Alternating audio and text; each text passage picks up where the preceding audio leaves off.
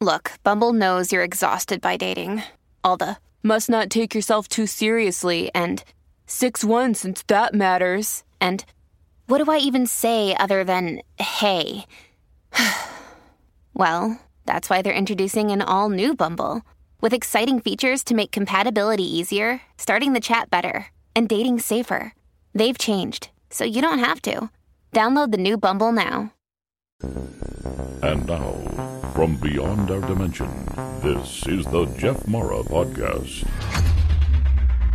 Here's Jeff. My guest is Jeff Pete, who during his near-death experience communicated with the Holy Spirit, Father God, and Mother God. And today we're going to learn about it. Jeff, thank you for joining me and welcome. Good afternoon, Jeff. It's good morning here. It's a beautiful morning here, sitting next to the ocean, looking out through the window. It must be nice having the ocean breeze and hearing the waves.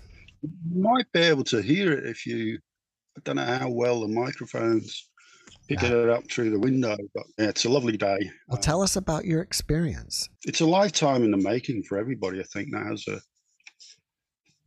has a spiritual transformative experience or a near-death experience, or both, really. In my case, where I can kind of, they blend together. There's no differentiation in that respect. So the lead up to it was, I was kind of quite a neurotic personality, and social anxiety disorder, that kind of thing in my life. And then I got to about 30, 32, 33 mark, a lot of people talk about. And it was just a normal, I suppose, materialistic life, young, full-on working, full-on enjoying, like, the ski boats and the diving and all that kind of thing I do here in Australia. Anyway, we were at the river one weekend, stayed a long weekend, and I had some hatch cookies and I didn't know what they were. I'd never experienced, because I was quite new to Australia. I'd only been here a few years, and I took these, I hogged out, not knowing anything, a bit like just ordinary cookies. Anyway, that experience kind of cut through my personality. Actually, like, ripped into my personality, and from then I had, like, in effect, they never really diagnosed it. I don't think they want to these days, of mental illness, schizophrenia. So then I was stuck in this hell. Sorry, Jeff, just, just the thought of it. I was thrown into this paranoid schizophrenic, landscape that lasted for 20 years.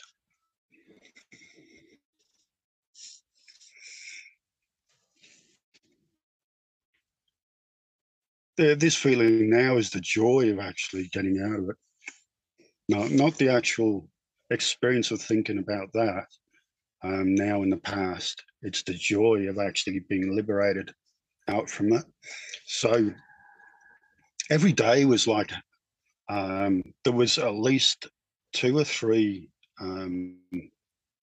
cases of full-blown paranoia,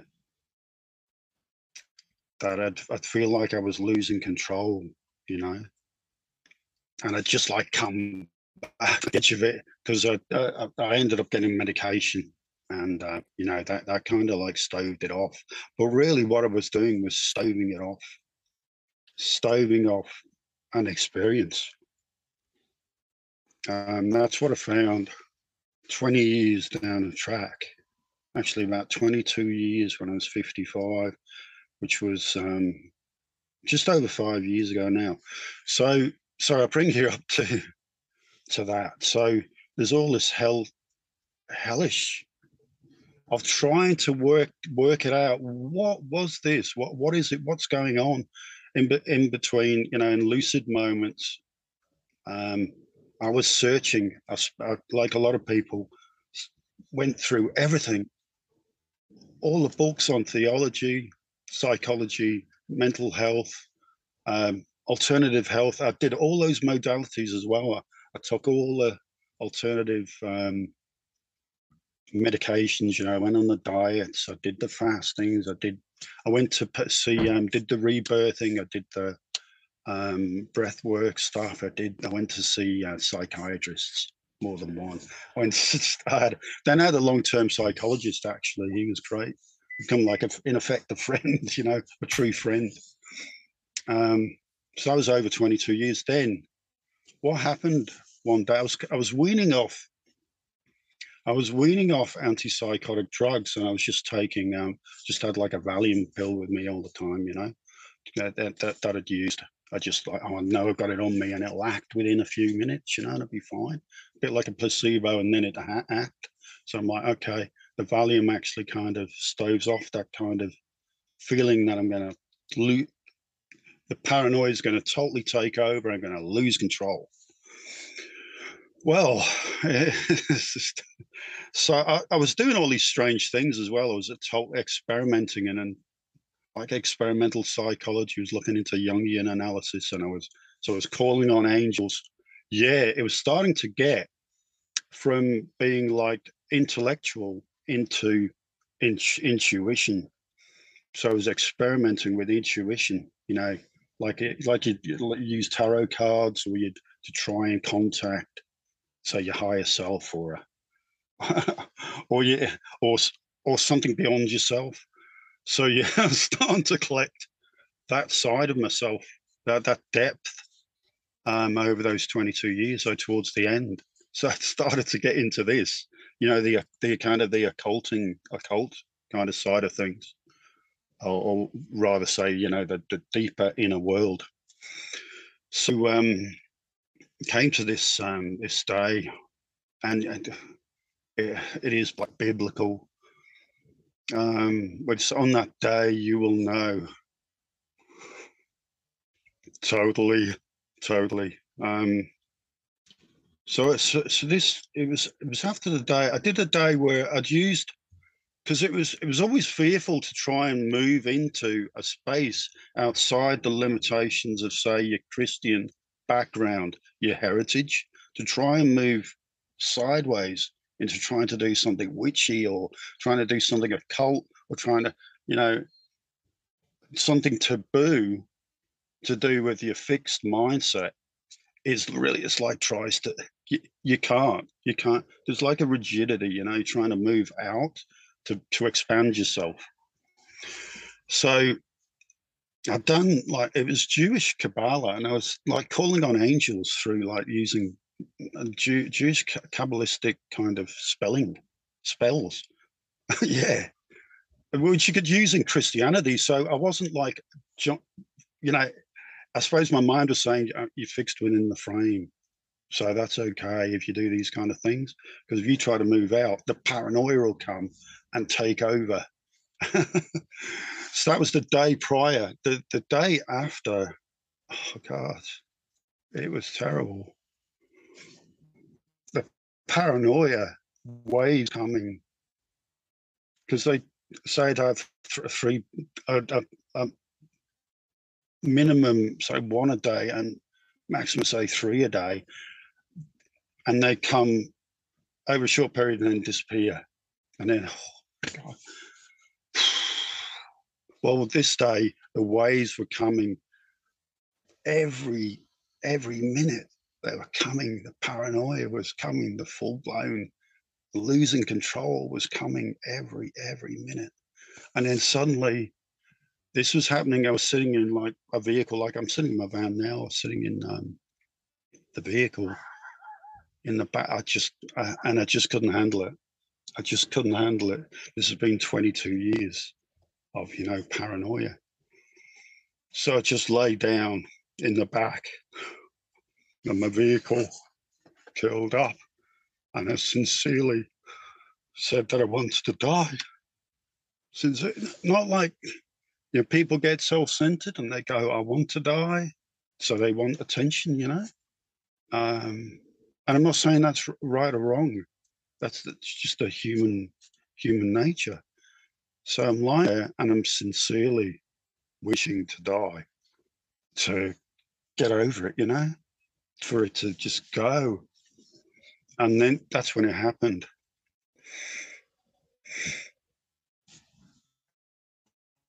The joy when I left my body.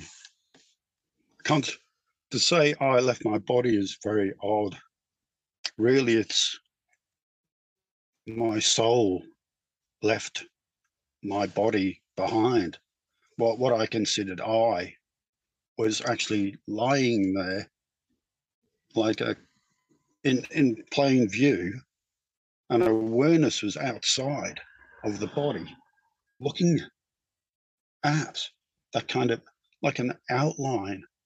But just as clear as I'm looking out the beach now, feeling like as clear as day. And everything was suddenly absolutely peaceful. And the feeling of liberation, the feeling of being liberated from that was just, astronomical. Nothing like it. Well, there is something better, which I'll explain. So the outline of my body was lying there, and then I turned to the awareness. I'll have to talk from awareness now rather than I, because I is that separate sense of self, individual, that is now lying there, that myself is left behind. It's like I, me, myself, and I, you know, it's kind of odd. I have to talk in my terms.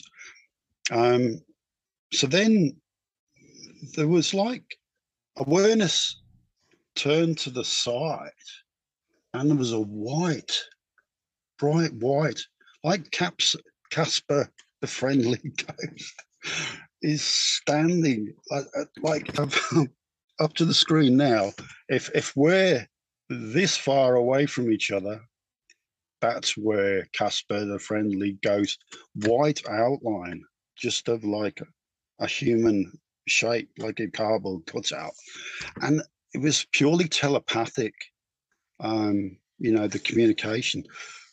I could say, I have to stop saying I, because I's got nothing to do with this at all. So the outline telepathically felt like it had its hands on its hips and it was looking forward at me into awareness, with the feeling I'm put out. It's quite hilarious. I'm put out. Yeah, you know, because it all fits in with being put out. That the soul is left the body, and whatever this figure is something to do with, you know, soul suddenly being exposed. And then what happened was that white light figure disappeared down through like a hat, like a square orange kind of hatch in the depths, behind like closed eyes, if you can imagine it. You close your eyes, you can imagine right in the back of your closed, the view in your behind your closed eyes where it's black. There's like an orange kind of hatchway, like a door. And the Casper the ghost went through that hatchway. And then my awareness followed through the hatchway. And then it must be the astral realm, right? It was pitch black, a beautiful pitch black, totally black.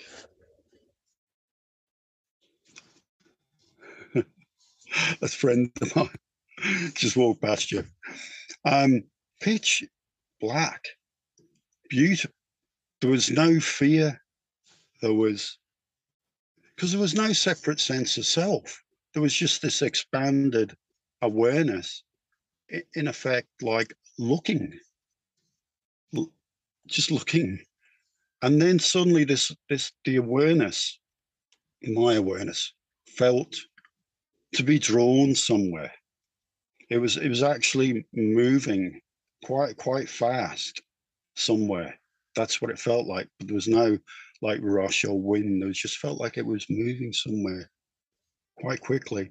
And then within probably, if I wanted to put it in terms of time, it would have been maybe like 30 seconds to a minute when awareness came upon this like white oval light shape in front. So awareness was like here, like it was a spaceship, and then this big white kind of spaceship, bright white light, oval kind of shape, like an eye shape, was right in front. And then I noticed, then awareness noticed inside the white light shape was like the Casper the ghost was kind of there in the of the same light, in that light. You just make out kind of like a moving, and then suddenly suddenly my awareness was in that white light body within that white light room, space, place. And that's when the real ecstasy came.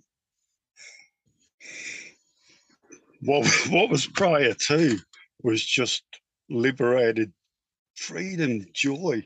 This was ecstasy.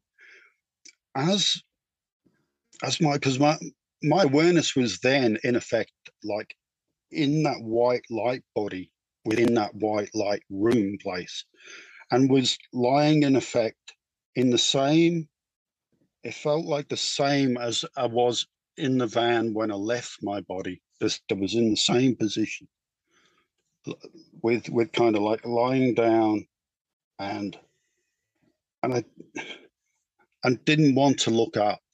To look up was to look into the light.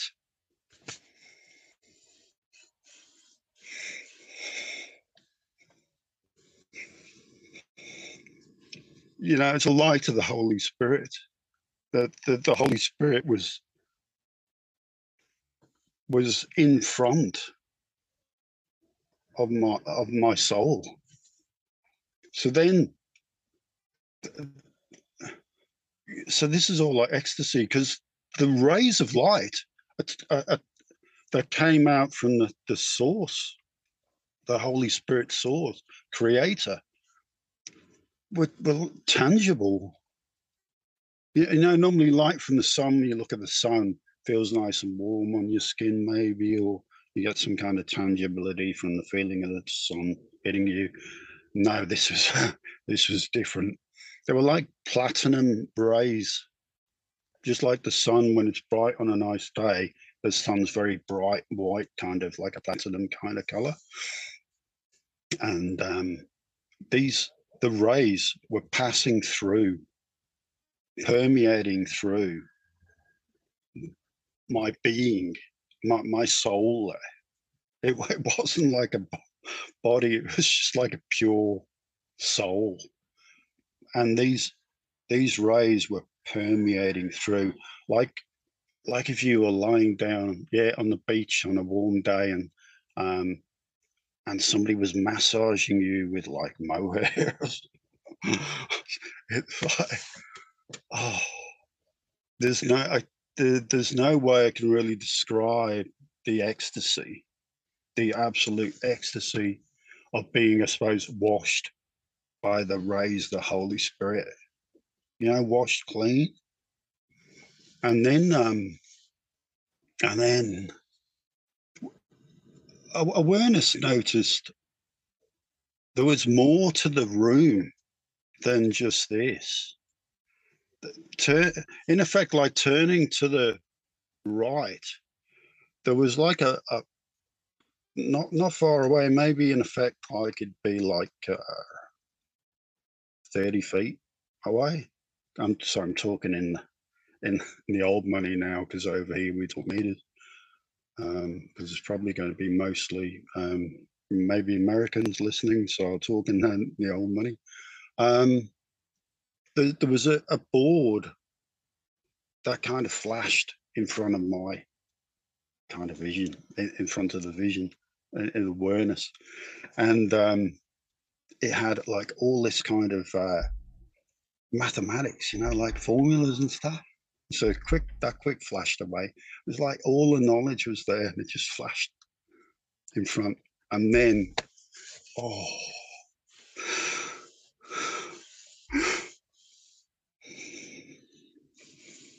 then he spoke to me, you know? He spoke to me. Telepathically, he spoke to me.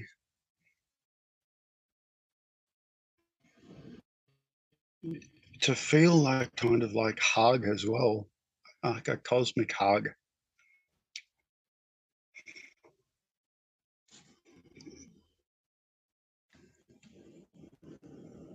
To feel his presence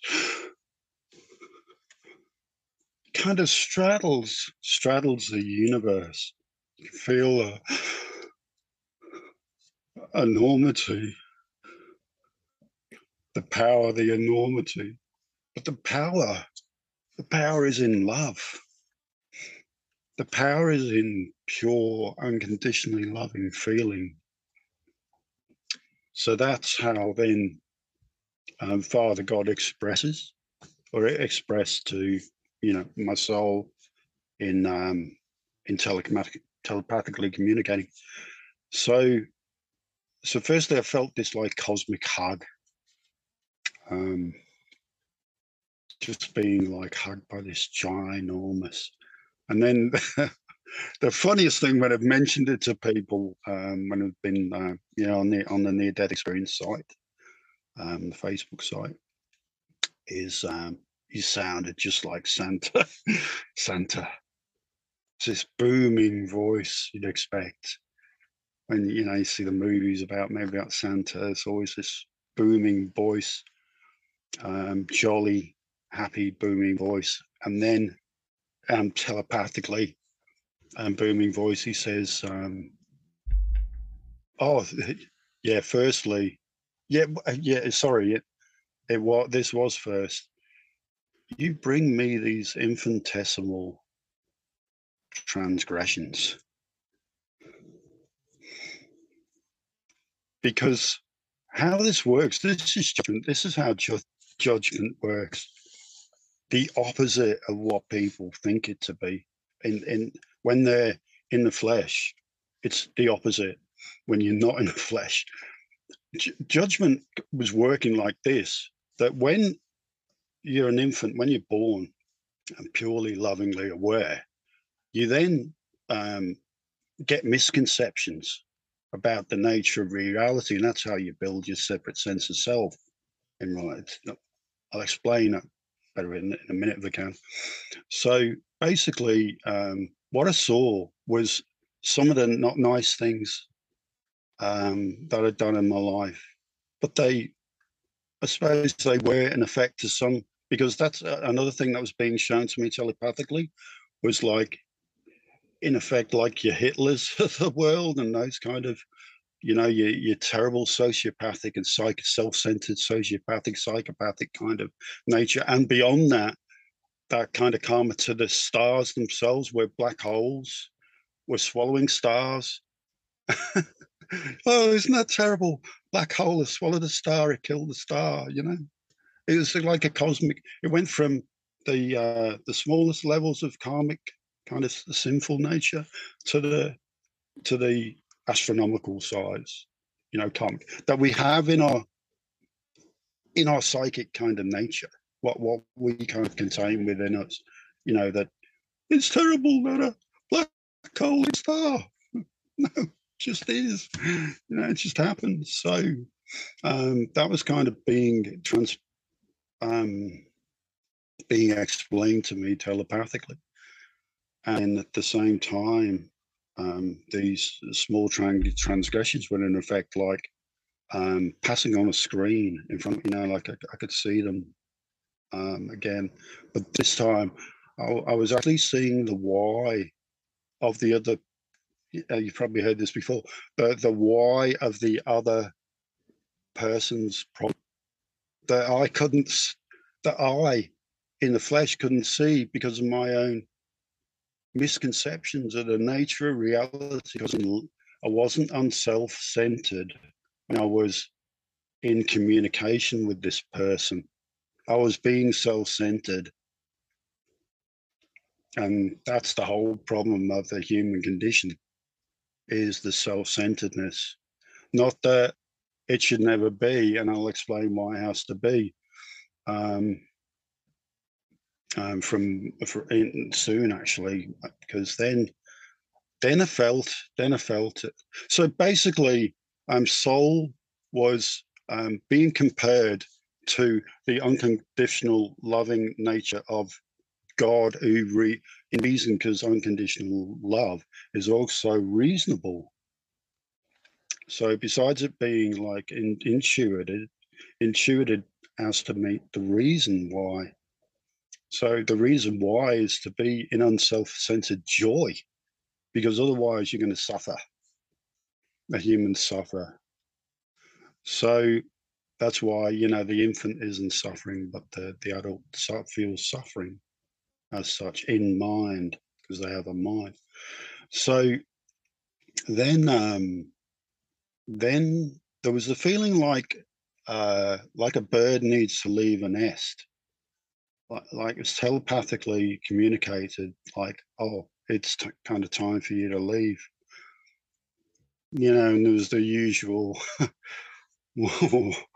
why leave this place? Why leave heaven?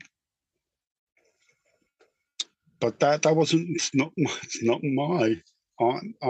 my decision, because there's something to do. There's something, at least from the depths of humanity, or beyond, something needs to come back. And so, then like out of like the corner of the eye-shaped room, like say down in the corner, it's like a Besica Pisces, they're kind of, you get that kind of shape, like the fish, of the Christian kind of fish, the eye. So I was then reborn out of the room, in effect, born again out of the room into the astral darkness. But as I was passing out, as awareness was passing out of that, there was another telepathic voice, and this time it was female.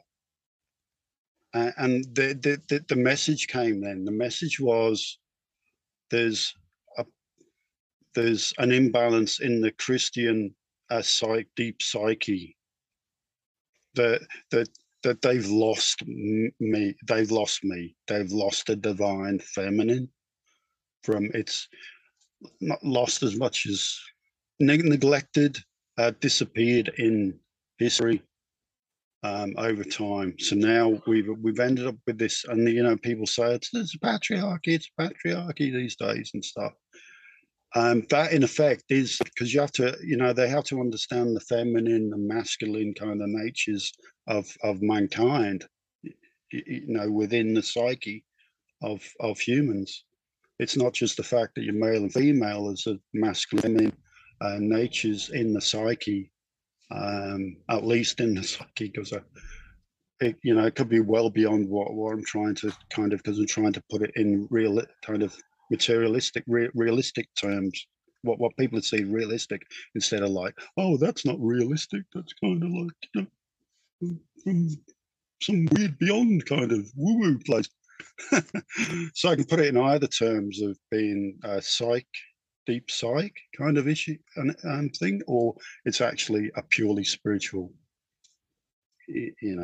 because that's another thing about coming back. You kind of live in two worlds. You can explain or or in effect be in both kind of aspects, come from the spirit or come from the ego. But the ego is different now because it was annihilated and then kind of comes back. So did you getting this, Jeff, or is it getting a bit no, you're fine. I'm just, you're doing fine. I'm just like I said, I'll let you share your experience, and once you're back and that's it, then I'll ask you questions. I have a bunch of questions already. So it came, you know, eyes, awareness shot out through this, the edge of this like eye-shaped room, heaven. And then it was like as if it was kind of circumnavigating a very big distance in the darkness, in this astral darkness, like it was coming like a satellite or a spaceship would come orbit around something, orbit around a planet to get ready to shoot off somewhere.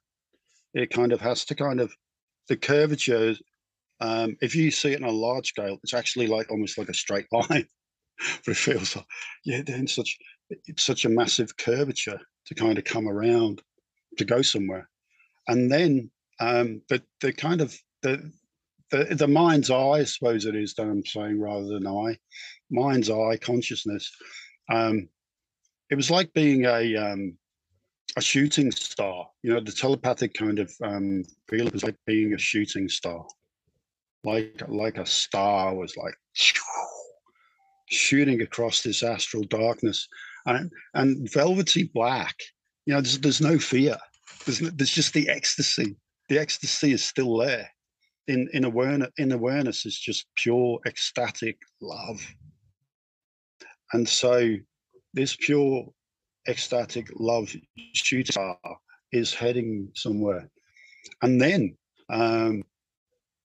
soon, it's in a time scale, yeah, again, it's like about, you know, like a minute, maybe 30 seconds of this. There was like starting to come upon this gray kind of shape, gray ball, because everything's black and white, so any shade of it is going to be gray. So it's like a misty gray.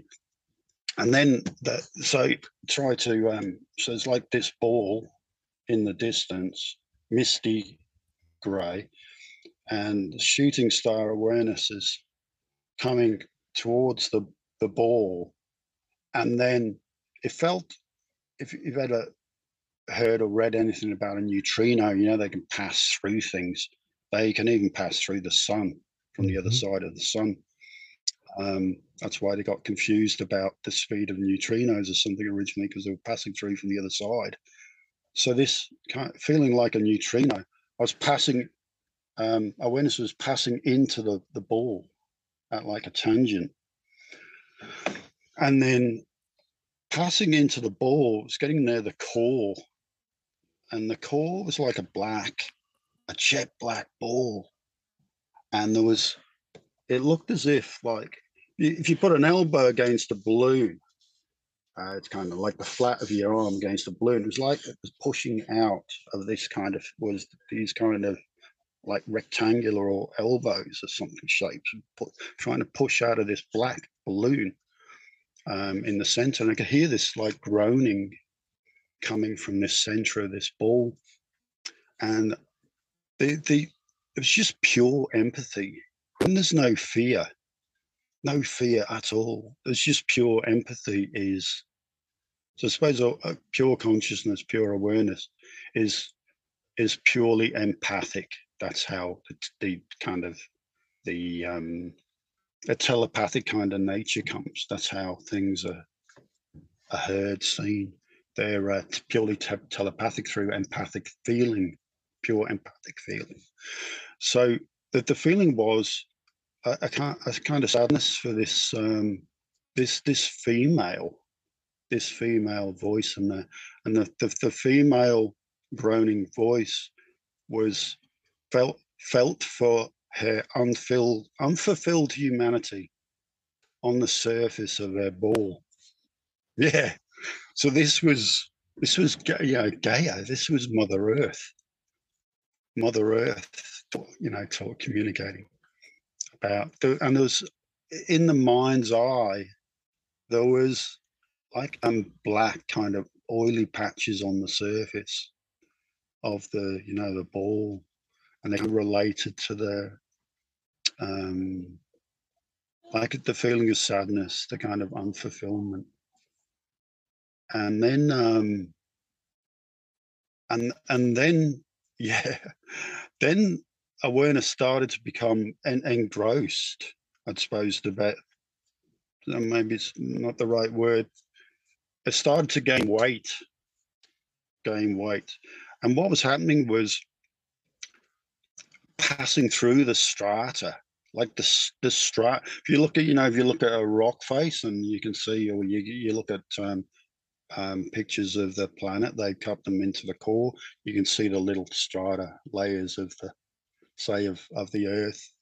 You know, here in Australia, South Australia here, if you look at the side of the cliffs, you can see the different coloured, you know, you got the limestone. But so it's like the strata awareness was passing through. So then they're all like different colours. So colour was starting to come. So it'd gone from like everything being black and white, grey landscape in the astral realm to starting to become really colourful on the way up and out, up and out. So then suddenly awareness was sitting up in the van. Yeah, it was sitting up. But the ecstasy was still there. And there was no mind speaking.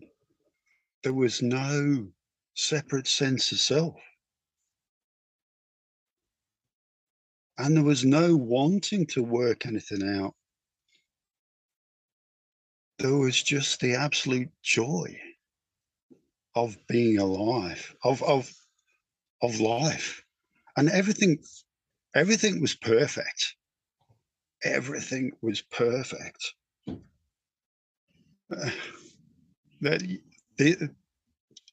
This was heaven on earth. This is what they talk about, heaven on earth. This was heaven on earth. Everything seemed to have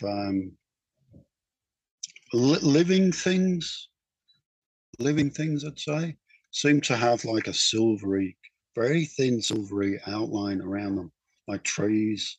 There's a group of trees that see a little silvery outline around them. It was very noticeable, and it was very like the platinum light of the Holy Spirit. And there was just this love. There was just pure love pouring into the view. Just this pure love, and this lasted. This just lasted, because awareness was also pure in the eternal moment. The now that they speak of had arrived again. The separate sense of self had just been annihilated when I surrendered, and there was just this, as if very like it being in the astral realm, the awareness is looking, but there's no body.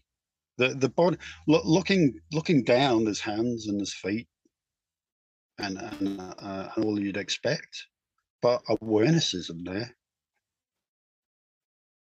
No, awareness is as if it's kind of up here, somewhere out here. You can't really describe where it is, because it's not where the kind of the body is, where the mind-body complex is. That's in the field of view, but that's not where awareness is. And to look in a mirror like that was odd, because looking in a mirror, you kind of see this radiant, smiling face. And you know that that's the body. But then you know awareness is disassociated from it. And some people would probably freak at the thought of that, because it's kind of very fearful to think that your soul can leave your body and stay outside of it, your spirit. That's essentially what was happening. So you see it either from the worldview or a spiritual view, and the worldview beautifully disassociated from the spiritual view. The soul is outside of the body, outside of the flesh, you know. And so and instinctively felt this. Oh, this is what they call you know, Christ consciousness. This instinctively the feeling, but there's no thought to attach any labels or to the fact, you know, it could be the Buddhist oneness, it could be the Hindu samadhi. It didn't make any difference. It was all the same.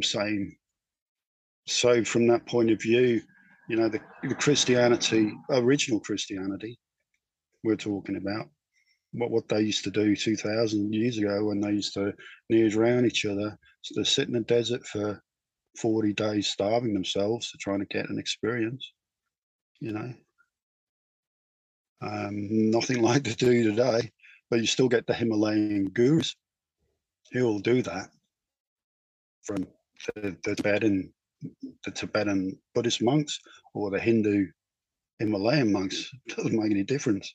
And the siddhas around, you know, the towns and the cities and wherever else they are, they're doing all these kind of, you know, things that they might have done 2,000 years ago, fasting, extreme fasting and stuff like that. And so, so from that point of view, original Christianity, mystical Christianity, and Buddhism and Hinduism and whatever else, as long as it's got that kind of the mystical connotation of, by mysticism, I mean, obviously,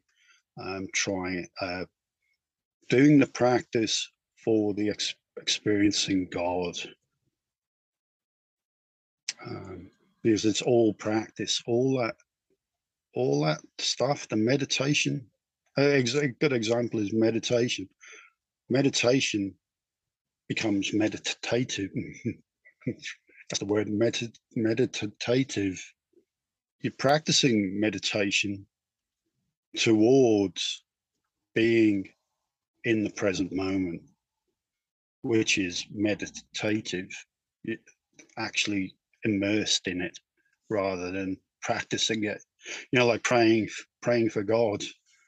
You're practicing of being caring towards others and giving, practice for immaterialism, for that time when there's no desire and no want. In the present moment, all is fulfilled. It's all practice towards that. Realize that the same realization of oneness in God, however anybody experiences it, I suppose. Everybody it'll be individualized in that respect.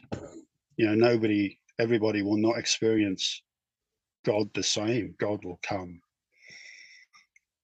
How God is needed and needs to be expressed for their individual problem, as they were, you know, a soul in a body, and they need to come out of it to realize. And so, you know, this ecstasy, this oneness just persisted. There was no want to try to work everything out. Everything was just known. It was just that omniscience kind of was pervading. Oh, and the amen, the om, all those different cultures. It's really just the translation. You know, as you'd say a word one way, being in the United States, I'd say it a different way, being English Australian. That's really just what it is with amen Amen, Om, Om. They're all the same because it could be felt. It could be heard. It's hard to say it could be heard. The voice of God, the vibration of the Holy Spirit is Om. It vibrates through the ecstasy.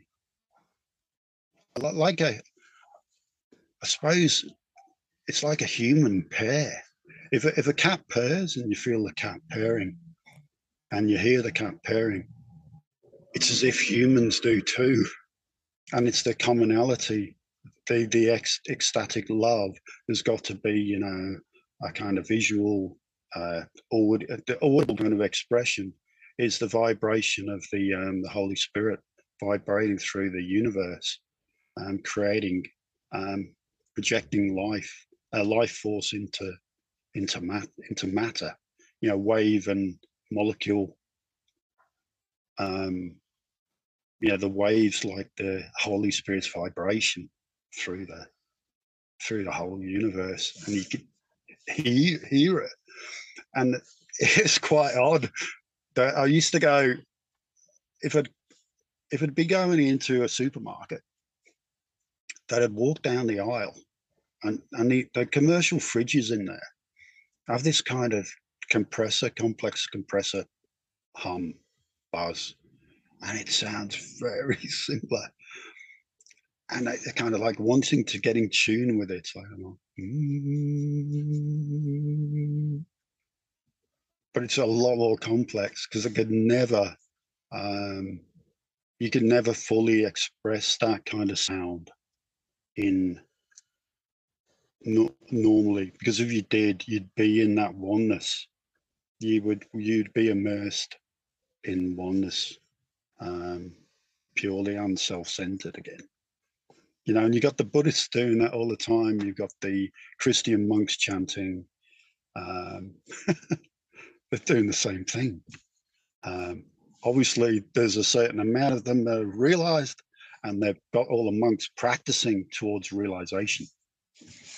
So that day when they'll be immersed in the oneness, and it's much better than what they say it is, that's for sure. You can never express how good it'll be because your mind will make all these pictures, you know, makes its little pictures and its thoughts about it. But it'll never reach that.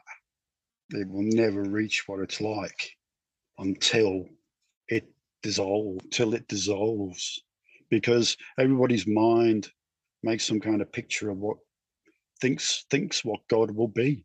Well, how can the mind that the soul created in effect in infancy ever know what, when it covers God up? It's actually covering God up to protect awareness. And I'll explain, because when that born again experience happened, and then there was in effect a period of no time, but obviously it's happening in time, because then about 12 to 18 months, it started to feel to the ecstasy was disappearing. The other thing that was happening, probably best explaining if I've got time. Many things to say. Within the period of ecstasy, ecstasis, they also call it in like kind of Christian term, ecstasis, out of body ecstasy. There was psychic understanding. There was pure psychic understanding. If somebody passed awareness, you could telepathically hear them, because what's happening is their whole body, the whole body, their mind is projecting into their body all the issues or everything that they've had since childhood, that they've described themselves as a mind body to protect themselves, is blatantly obvious. This is why, in effect, you know, they wanted to kill Christ. There is no blocking field that the other person's putting out. That's instilling any kind of like little fears and stuff that reflect off awareness passing by. It's because there's no filter. So all those, so in a sense, essentially awareness is seeing right through into the soul, the child soul that hid itself from infancy. And how humans hide themselves is because initially they're the same. They're initially infants. And if you put an infant in front of a mirror and you put it's called the rouge test.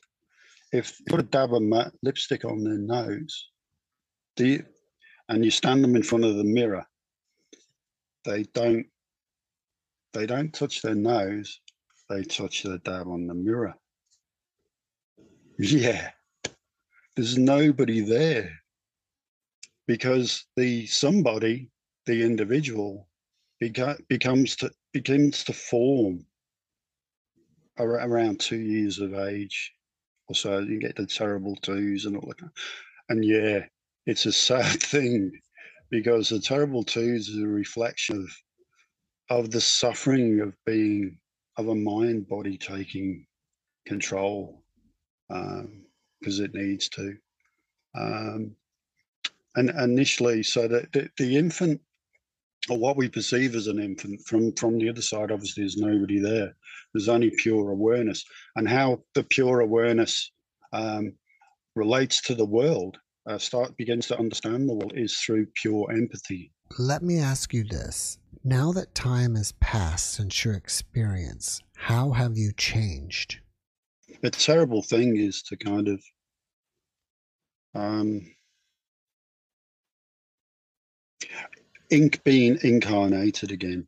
You know, incarnations happen again. So, because the mind-body incarnates, is, you know, can't, if you take the word apart, you know, carnate is of the body, of the flesh. So so slowly over that 18 months to 2 years, just like infancy actually. That's the way.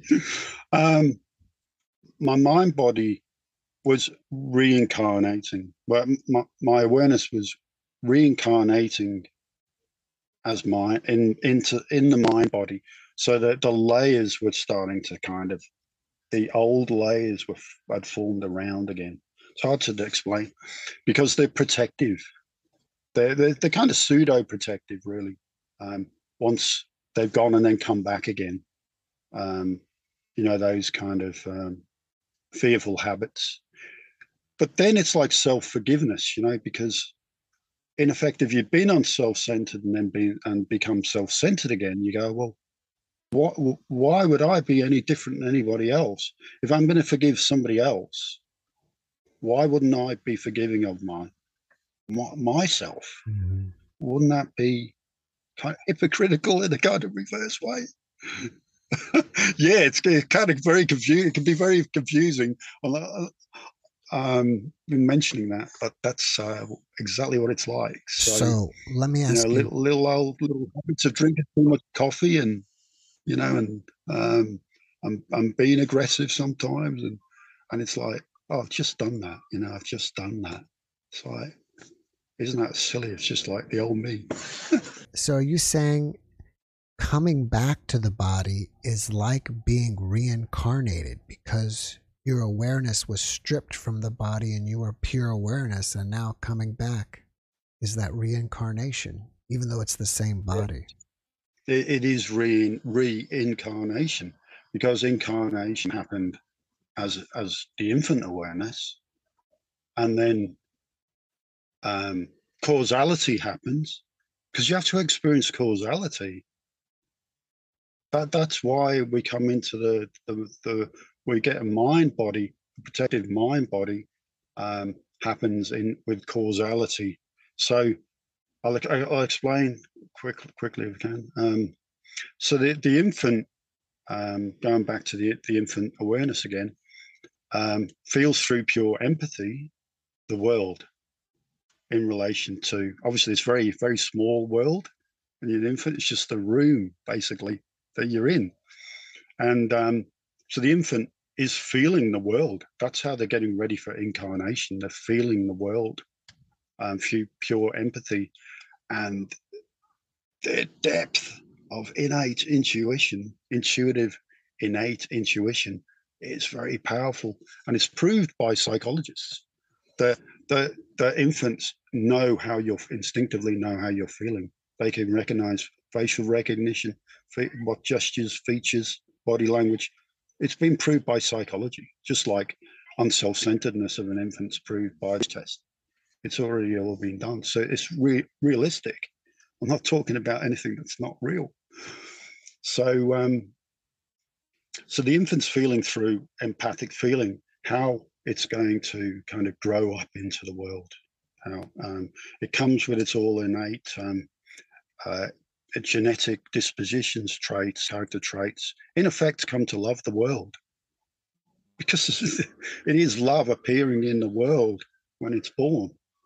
And within the first, 2 years, it's just pure loving feeling. It's come to love the world.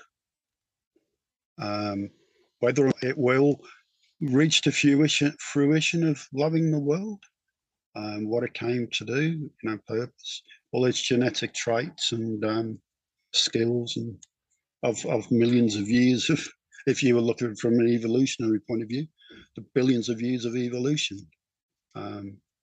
All life's connected through this loving feeling, in effect.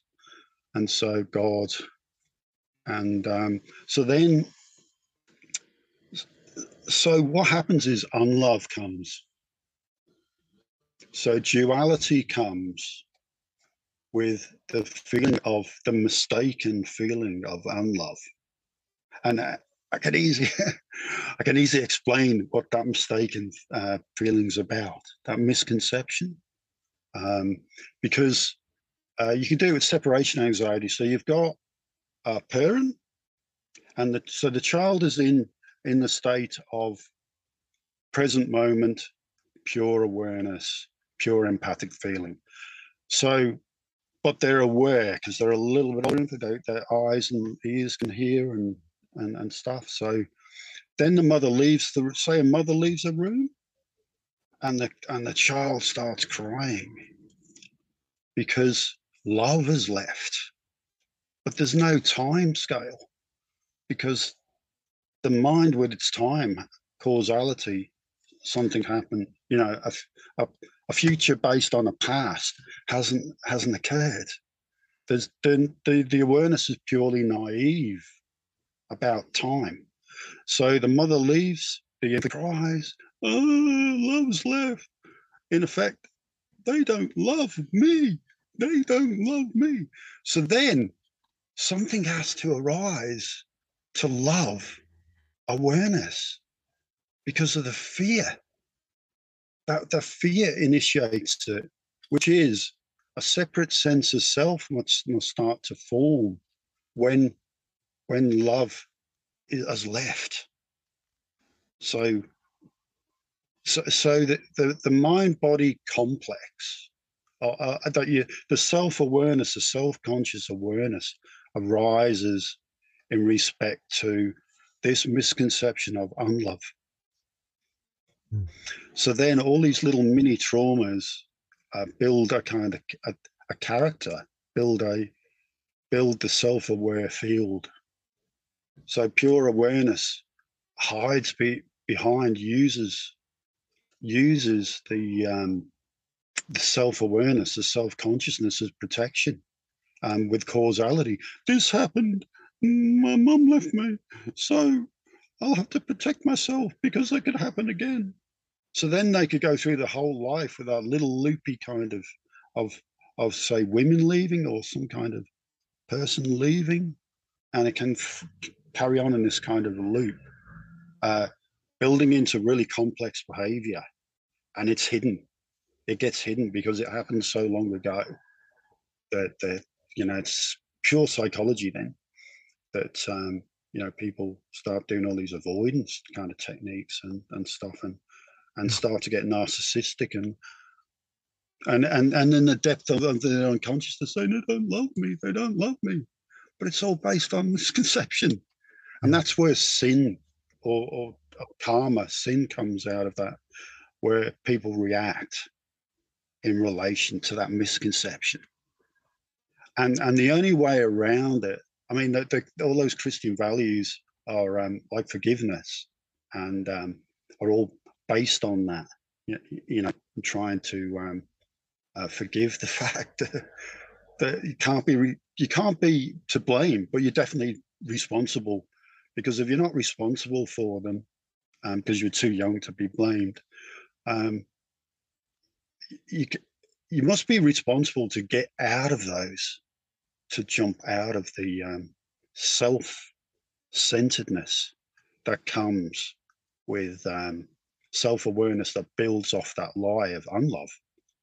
Right. It's the duality, you know, you got love and you got unlove, but unlove doesn't exist, because unlove was proven unreal when pure love becomes a singularity again. When self-awareness disappears, that only is love, and there is no unlove. Unlove doesn't exist. Everything is affirmed as well. You know, the people say, "Oh, this is positive, that's negative." No, in the just experiences, in pure awareness, in the state of pure awareness, that everything is in a state of perfection, and everything is affirmed. So there's a third state. There's the egoic state of something is bad, something is good, evil, positive, negative of behavior. And then there's affirmed. Affirmed doesn't mean that behavior, say hurting people, is wrong, because it is. It is totally wrong from a point of view of pure, because we're coming from a place of unconditional love. Does a person want to live in joy, or do they want in suffering? Would you say that the God Father or Father God that you're referring to is basically God or Source, and the Mother God is Gaia? I would say that the source of living, loving light, the Heavenly Father, comes out of the living, loving light. Mm-hmm. It's kind of immersed or permeates the light. Would you say as reason? You know, as reason, because if the light was just the light, there would be no logical reason to humanity. They need a reason to unconditionally love. Would you say that light that permeates, that is the Holy Spirit? Yeah. You spoke about Gaia. Would you say that was Mother God? If you remember, I spoke about Divine Mother in Heaven. Yeah. But how I see the Divine Mother now is the Divine Mother is the beauty that we see all around us, you know, in nature. The isness, you know, the matter. So the Father's like the wave, like in effect, and the Mother's like the particle. Well, you know, we see, our senses detect Mother, and our deepest can recognize Father, the deeper reason that connects with Mother. When you said that you were being washed in the light, could you also say that the light was healing you? Yes. How the mind-body kind of works is the psychosoma. It's a psychosoma field, in effect, of, you know, those mini traumas that end up with causality in your mind. Now, humans can do that. Animals have a lower sense of that, but humans, we're very, very adept at being able to recognize, project the future based on a past. You know, we can complexly project the future based on the past. That's why we get so much thing. Because we're projecting a future. We're going to die. You're going to lose all our money. You're going to lose the house. You're going to lose. Instead of residing in the eternal moment, which we're all looking to get back to. We all want to remember what the child remembered, but the infant remembered. But we also need to reason that. We need a reason, and God the Father is the reason. So otherwise, there'd just be this kind of innate intuition that, but then it doesn't relate to reality because the mind's twisted it. It's happening a lot lately, especially lately.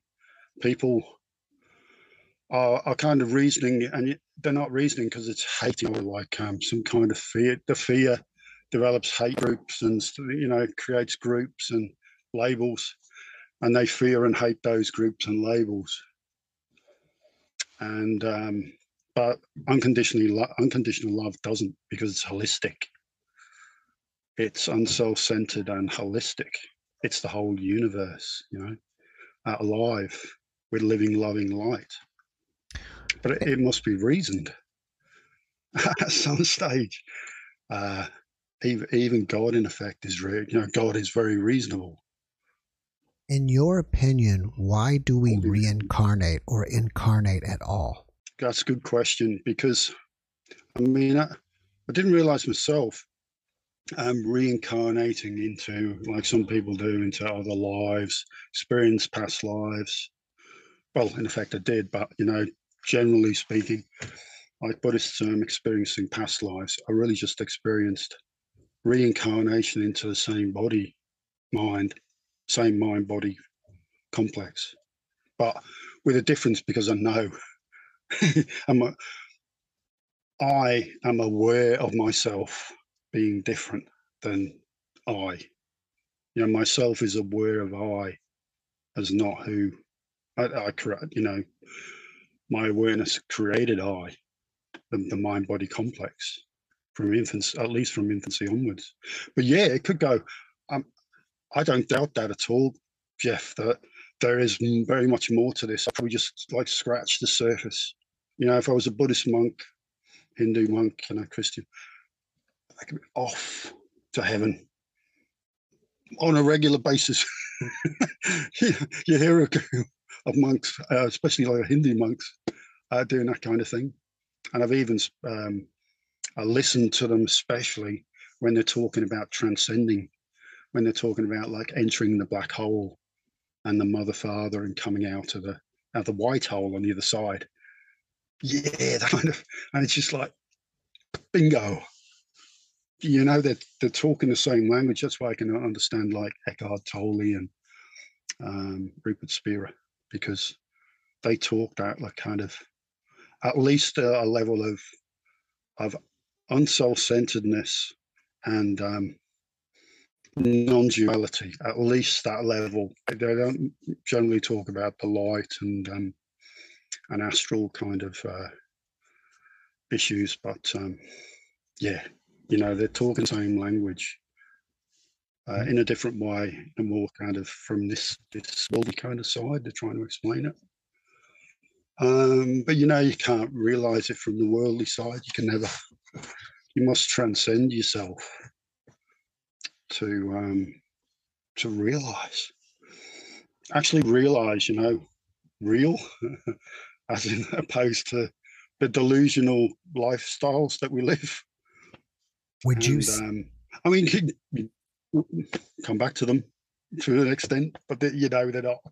You created them, and they're where your suffering exists. So what do they want, suffering or non-suffering? It's up to humanity. What do they want? When you were on the other side, were you stripped of your ego and stripped of this illusion of the earth and illusion of I and being here, and just reduced down to pure energy or pure awareness? That's a really good question, because then what I've got to see in my mind's eye or feel in my mind's eye was, what was that It was like, I suppose, in coming back is the proof of that, that there's just the pure awareness. And in the background is the buzz, the cosmic buzz is in the background all the time. So that's the energy of the light, the energetic vibration of the light. The actual, what the picture that we're seeing is the play of the light. You know, consciousness is life force in motion kind of thing. But then we get attached to the fact, oh, we're that kind of actor in that play, rather than the play is being projected from somewhere else beyond the separate sense of self, because we created it when we were infants onwards. So what was before, you know, what is before even infancy, that I could die, go to this astral to heaven, astral heaven, and then come back to this world and experience all that Buddhist, deep Christian, mystical realization, you know. Do you think that once you do incarnate, it can become like a trap because we get attached to this realm? Totally. That's the warning in the Bible, isn't it? You know, beware of the flesh, kind of. Don't get attached. Well, you have to for causality, you know. But, you have to experience the fact that once, say, your mother's gone, she's going to come back. Because awareness is wonderfully naive in that love, because it's so lovingly attached to. But really, the love doesn't come from the motherly love, in no mother and never not motherly love or any kind of earthly love, but the unconditionally love of God is permeating through every bit of conscious awareness. We see it because the mind's in the way, you know, and that when being totally unself-centered and coming back, could see the, you know, the bright silver light round all life, and everything looked just illuminated and alive and fresh and brand new, as the Buddhists say, brand new. It was. So, you know, when you, what did they say? You come back, I think it was, trying to remember it wasn't Oscar Wilde, somebody else, that we come back to the same place and recognize it for the first time. Yeah, it's that, eh? The same thing. So you can always, as in being, kind of realizing, is you can always recognize it when you hear it or read it. You go, you know, there's a recognition that somebody's realized. You know, like the grain of a world in a grain of sand, you know, that kind of thing. The poetry, the parts, but you can hear it from monks sometimes. You know, Rumi, people like that, they're just writing poetry because it's a romance. The whole of you know, prose, our language, becomes romance when it's been illuminated. When it's been knowingly illuminated, starts to talk in poetic terms rather than everyday language that we normally use. When you were on the other side, did it seem more real than here, and being here is the dream? In initially coming back, it is very much like that. It is very powerfully, because there's no fear to die in the moment. You are in effect dead to the world and alive in heaven on earth. You're actually truly alive. And so, and that I know for sure that can be experienced again. And some beings are walking this earth, that are like that permanently, definitely. You know, the masters, because I've at least seen one in my lifetime. After watching this podcast, people may want to reach out to you and ask you questions or chat with you. Are you open to that? Yeah, that's a possibility, Jeff. Obviously, there's always going to be this problem that people will misinterpret what I'm saying, especially if they misinterpret it as an egoic message, and rather than just expressing exactly what happened as a messenger. So I suppose I'm gonna, in that respect, have to take the good with the bad, because there is no bad. But yeah, if they want to reach out to me, I suppose the best way, yeah, if they can contact me through Messenger, that would probably be good. Well, before we finish up, can you give us one last positive message? Ah, you just said that word, Jeff. Positive and negative. There is no positive and negative, just as there isn't really time. They're all concepts. So the this message is going to be mainly aimed at Christians, right? That they need to get back to their roots, because they've left their roots behind. The practice is not very much physical practice, because you get these psychologists too. It's like a religion, in fact, too, that they'll talk about all these kind of human issues and whatever and sound really, but you can tell they haven't realized that's themselves. So it's the same with psychologists. They need to get back to practically the root. You go and meditate, I suppose. You've got to, like I was doing rebirthing, you've got to contact your spirit. But if you want to call it your spirit, you've got to contact that, your inner self, to get to God, to, God realize. Because they're saying live in faith. Why would you want to live in faith when you can live in realization? Faith, because it's all absolutes on the other side. It's all absolutes. Everything is absolute. So, like I said, there's pure affirmation. Everything is affirmed. Faith is certainty. There is no faith. The ultimate point of faith is certainty. Why would you not want to be certain about God? Why would you live in this faith? Only to the view of practicing for realization, for certainty. It's like practicing love. You're practicing love to realize unconditional love in pure and self-centeredness. And that's the joy, the ecstasy of liberation, salvation, because it's salve, meaning ultimate healing, from your psychosoma, from your mind-body complex. Once you leave it, there is no suffering in the, returning to the present moment. It's just, that's end time. You see your world starting to collapse. The world, that you're taking it to the extremes where everybody's against each other. You're separated, and trying to kill each other, good, evil, blah. Really, what that is a battle, your own battle. It's a battle within yourself. It's your own Armageddon. It's your own personality apocalypse. You're going to die, essentially, at the ultimate extreme, like happened with myself, where it just gets really out of hand.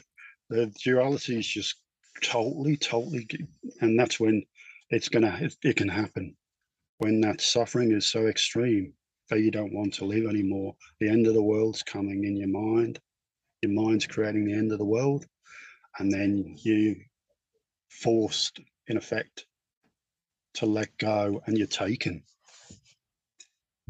That's what they call end times. It's just Buddhism. It's returning to the eternal moment. Where else would end time be? Then, if it's in effect like practical, it's going to be when you're lost in the eternal, You're immersed in the eternal moment, in the present, in the wonderful, ecstatic present. That's why they call it a present, you know. That's what they say, isn't it? That's why they call it a present. It could be an artist doing their passion, you know. It can be a mechanic fixing a car. You know, they're painting the house, and oh, this is, and you're lost, immersed. There is nobody else or anything. There's just the wall being painted. There's just the engine being fixed. That's where salvation is. Thank you for being my guest. I really appreciate you, and I wish you a great rest of your day over there. It's been a pleasure, mate. The Jeff Mara Podcast. I really appreciate you. Another way to show support is through YouTube memberships. And if you do, there are loyalty badges and other perks depending on your level of membership. All you need to do is click the join button underneath the video to find out more. Thank you for your support.